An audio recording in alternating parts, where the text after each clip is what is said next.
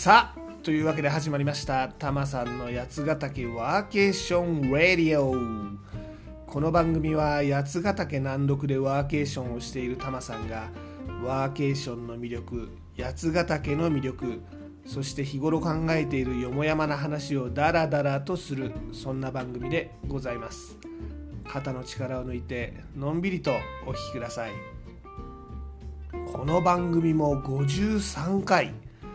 年間番組と大体同じ回数になりましたね。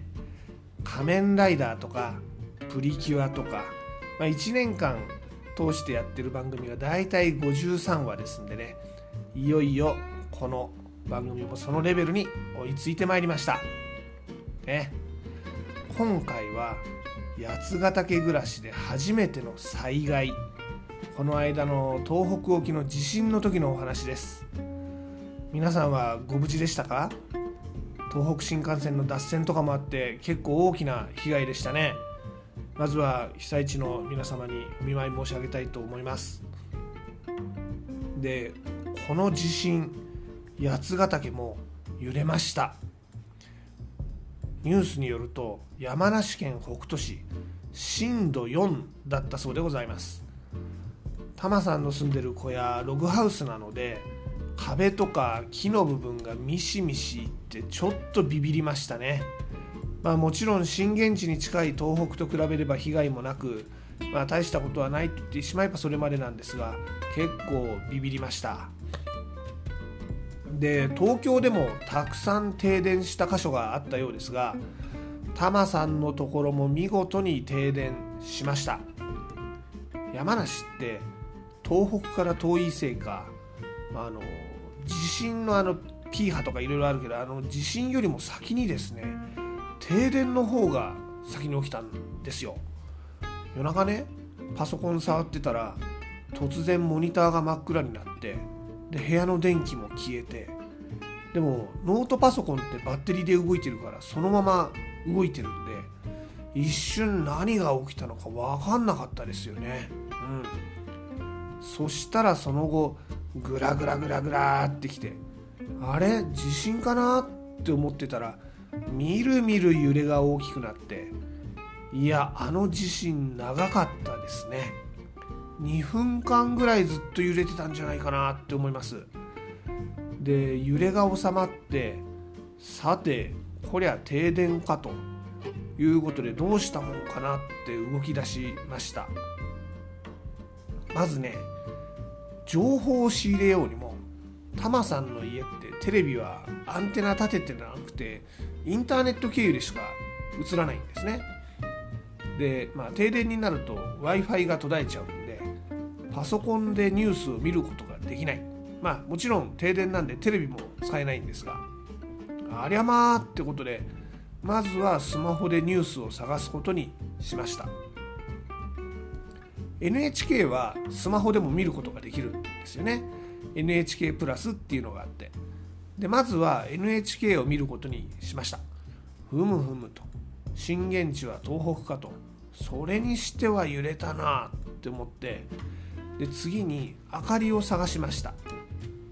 これはねタマさんリビングルームにキャンプ用の LED ランタンを置いてるんで、まあ、すぐに明かりは見つけることができました。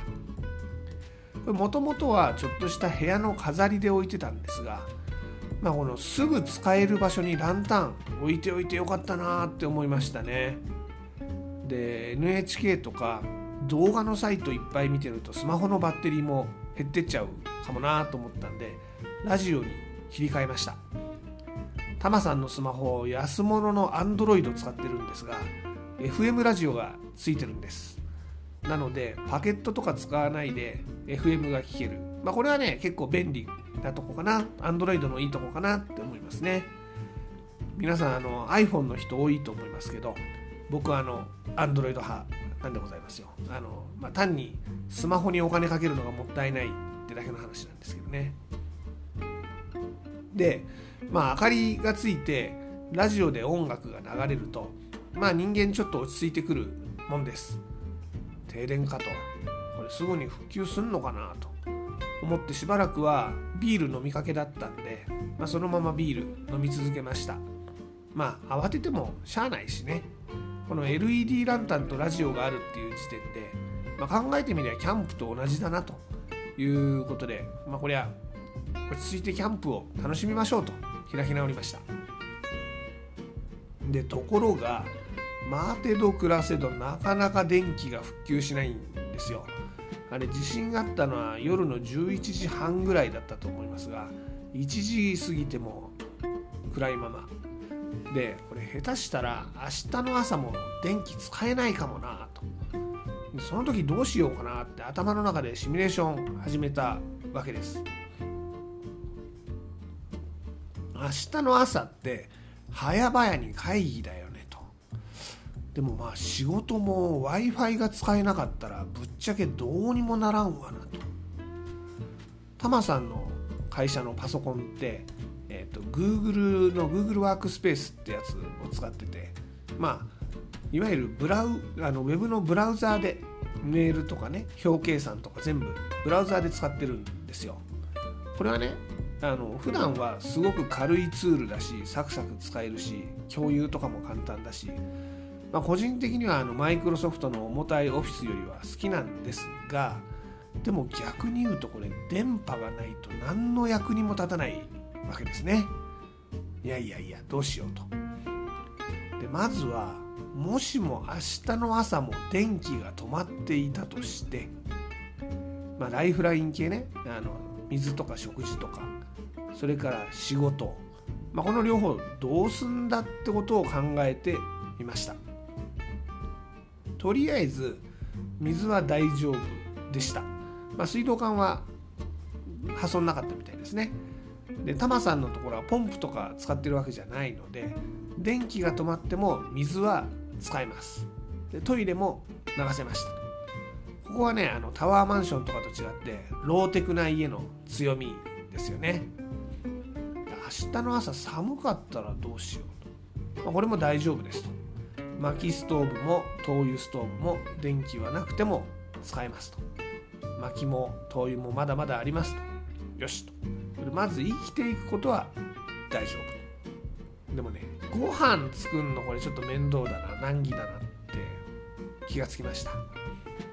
実はタマさんの家ってガスの契約してないんですよ。給湯は灯油だし暖房は灯油ストーブと薪ストーブなんでね IH コンロってわけではなくて要するに調理家電でしか調理ができないんですよ。お湯を沸かすのはティファールみたいなやつだし焼くのはヘルシオ。ご飯炊くのはバーミキュラ。で食料はストックありますと。インスタント食品もあるしレンチンできる冷凍食品もありますと。でもこれ考えてみたらお湯も沸かせないし電子レンジも使えないじゃん。って状態なわけですよ。ありゃりゃと。これやばいかもなと思って考え始めました。で、まあ、思い出したのがあそういやキャンプ道具とか山歩きの道具使えばいいじゃん。ってことですね。お湯を沸かす程度のガスコンロはあると。じゃあまあひとまずカップラーメンは食えるなと。ってことはまあ1日以上は持つわなと。いうことが分かってこれまた一安心仕事をどうしようかなと。まあ会議くらいだったらスマホでも参加できるかなと。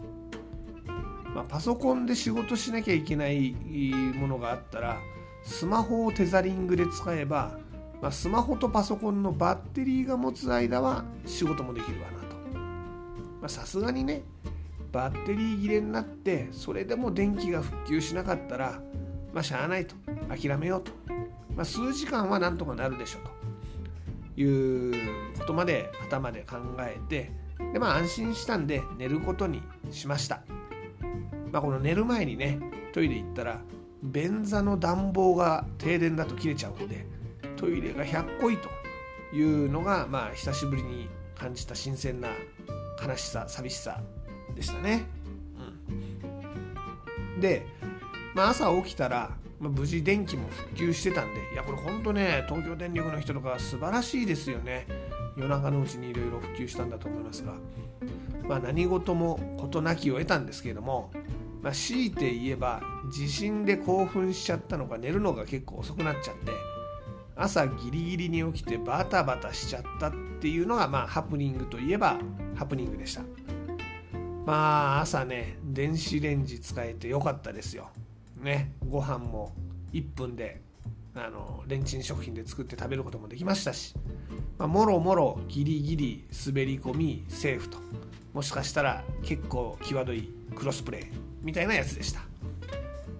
でねこの時実感したのは全部電気任せじゃなくってローテクなものをいくつか用意しとかないといかんなということ。それから、まあ、ちょっと逆説的な表現になりますがそろそろポータブル電源買っとこうってことでした。タマさんあのキャンプとか山歩きをする関係でお湯を沸かす道具いくつかありますし、まあ、なんなら薪ストーブつけちゃえば時間はかかるけど煮込むだけなら料理もできるわけですわ、まあ、こういうあの電気なくても使えるローテク道具ね。これ持っておくの大事だなと。と同時に電気の備えねいわゆる充電器系あのポータブル電源の類持っとくのも大事だなと思いましたね。なので、まあ、タワマンとかで優雅な生活をしているあなた。そうあなたです。八ヶ岳暮らしをしてると素朴なローテクを使うチャンス多いんで災害時の練習にもいいですよ。でね、まあ、ちょっと強引ですしね、まあ、そもそも災害なんてないに越したことないんですけどね。うん。まあ、皆さんもね天才は忘れた頃にやってくるですんでね。この備えあれば憂いなしいろいろ準備しておいてくださいね。今回は、えー、ちょっと地震でびっくりしたよ。備えって大事だねってお話でした。いやほんとねこれびっくりしましたよね。はい。さてタマさんの八ヶ岳暮らし。インスタグラムのハッシュタグブラタマリ的なでもお届けしております。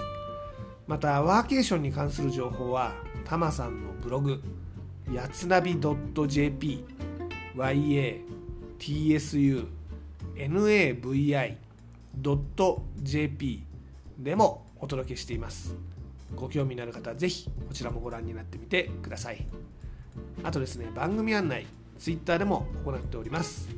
全部カタカナでハッシュタグたまさんラジオで検索いただくかユーザー名たまさんラジオの方をフォローしてもらえると嬉しいです。またリクエストとかご感想とかありましたら Twitter とかインスタの DM でもお待ちしております。はい。で今回のエンディングテーマでございますが今回は小泉京子の「学園天国」お届けします、まあ、オリジナルはこれフィンガー5の曲ですね。はい。なんでこの曲かと言いますと今回は「備えあれば憂いなし」と「Are you ready?」って話をさせてもらったんですよね。でまあこの曲出だしがキョンキョンの「Are you ready?」から始まるんですよ。というわけで選ばせていただきました。いやああいうレディーから始まる曲ぐらいいくらでもあるだろうという声もあるかもしれません。ただまあタマさんの頭の中で、えー、最初にこの「ああいうレディー」で思いついた曲っていうのがこの曲でございましたんで選ばさせていただきました。そういうことです。でこの曲はドラマの主題歌にもなったんで、まあ、結構ヒットした単発でもヒットした曲なんですがもともとは夏メロっていう1988年発売のこのキョンキョンのアルバム。全部カバー曲フルカバー曲のアルバムに入ってた曲なんですよね。このアルバムなかなか秀逸なんで、えー、ぜひ皆さんにも聴いてもらいたいと思います。このね SOS とかね赤ずきんちゃんご用心とかね恋のベンチシートとかねなかなかいいもうね外角いっぱいにズバーンってなんかいいストレートが決まった時のようないい選曲でございます。しかもこれがキョンキョンがいいアレンジで歌っておりますよ。弾いてみてください。で例によって僕はジャスラックに参加してるわけではないのですが Spotify でこの番組をお聴きの方 Spotify 登録曲が番組の中で流せます。このままお楽しみください。Apple とか Google とか Amazon Music とか異なるプラットフォームでこの番組を聴いている方はご自身で番組の後で配信サービスとかでこの曲を聴いてみてください。でもちょっとだけお手伝いさせていただきます。アレクサ小泉京子の学園天国かけて。ではごきげんよう。また次回。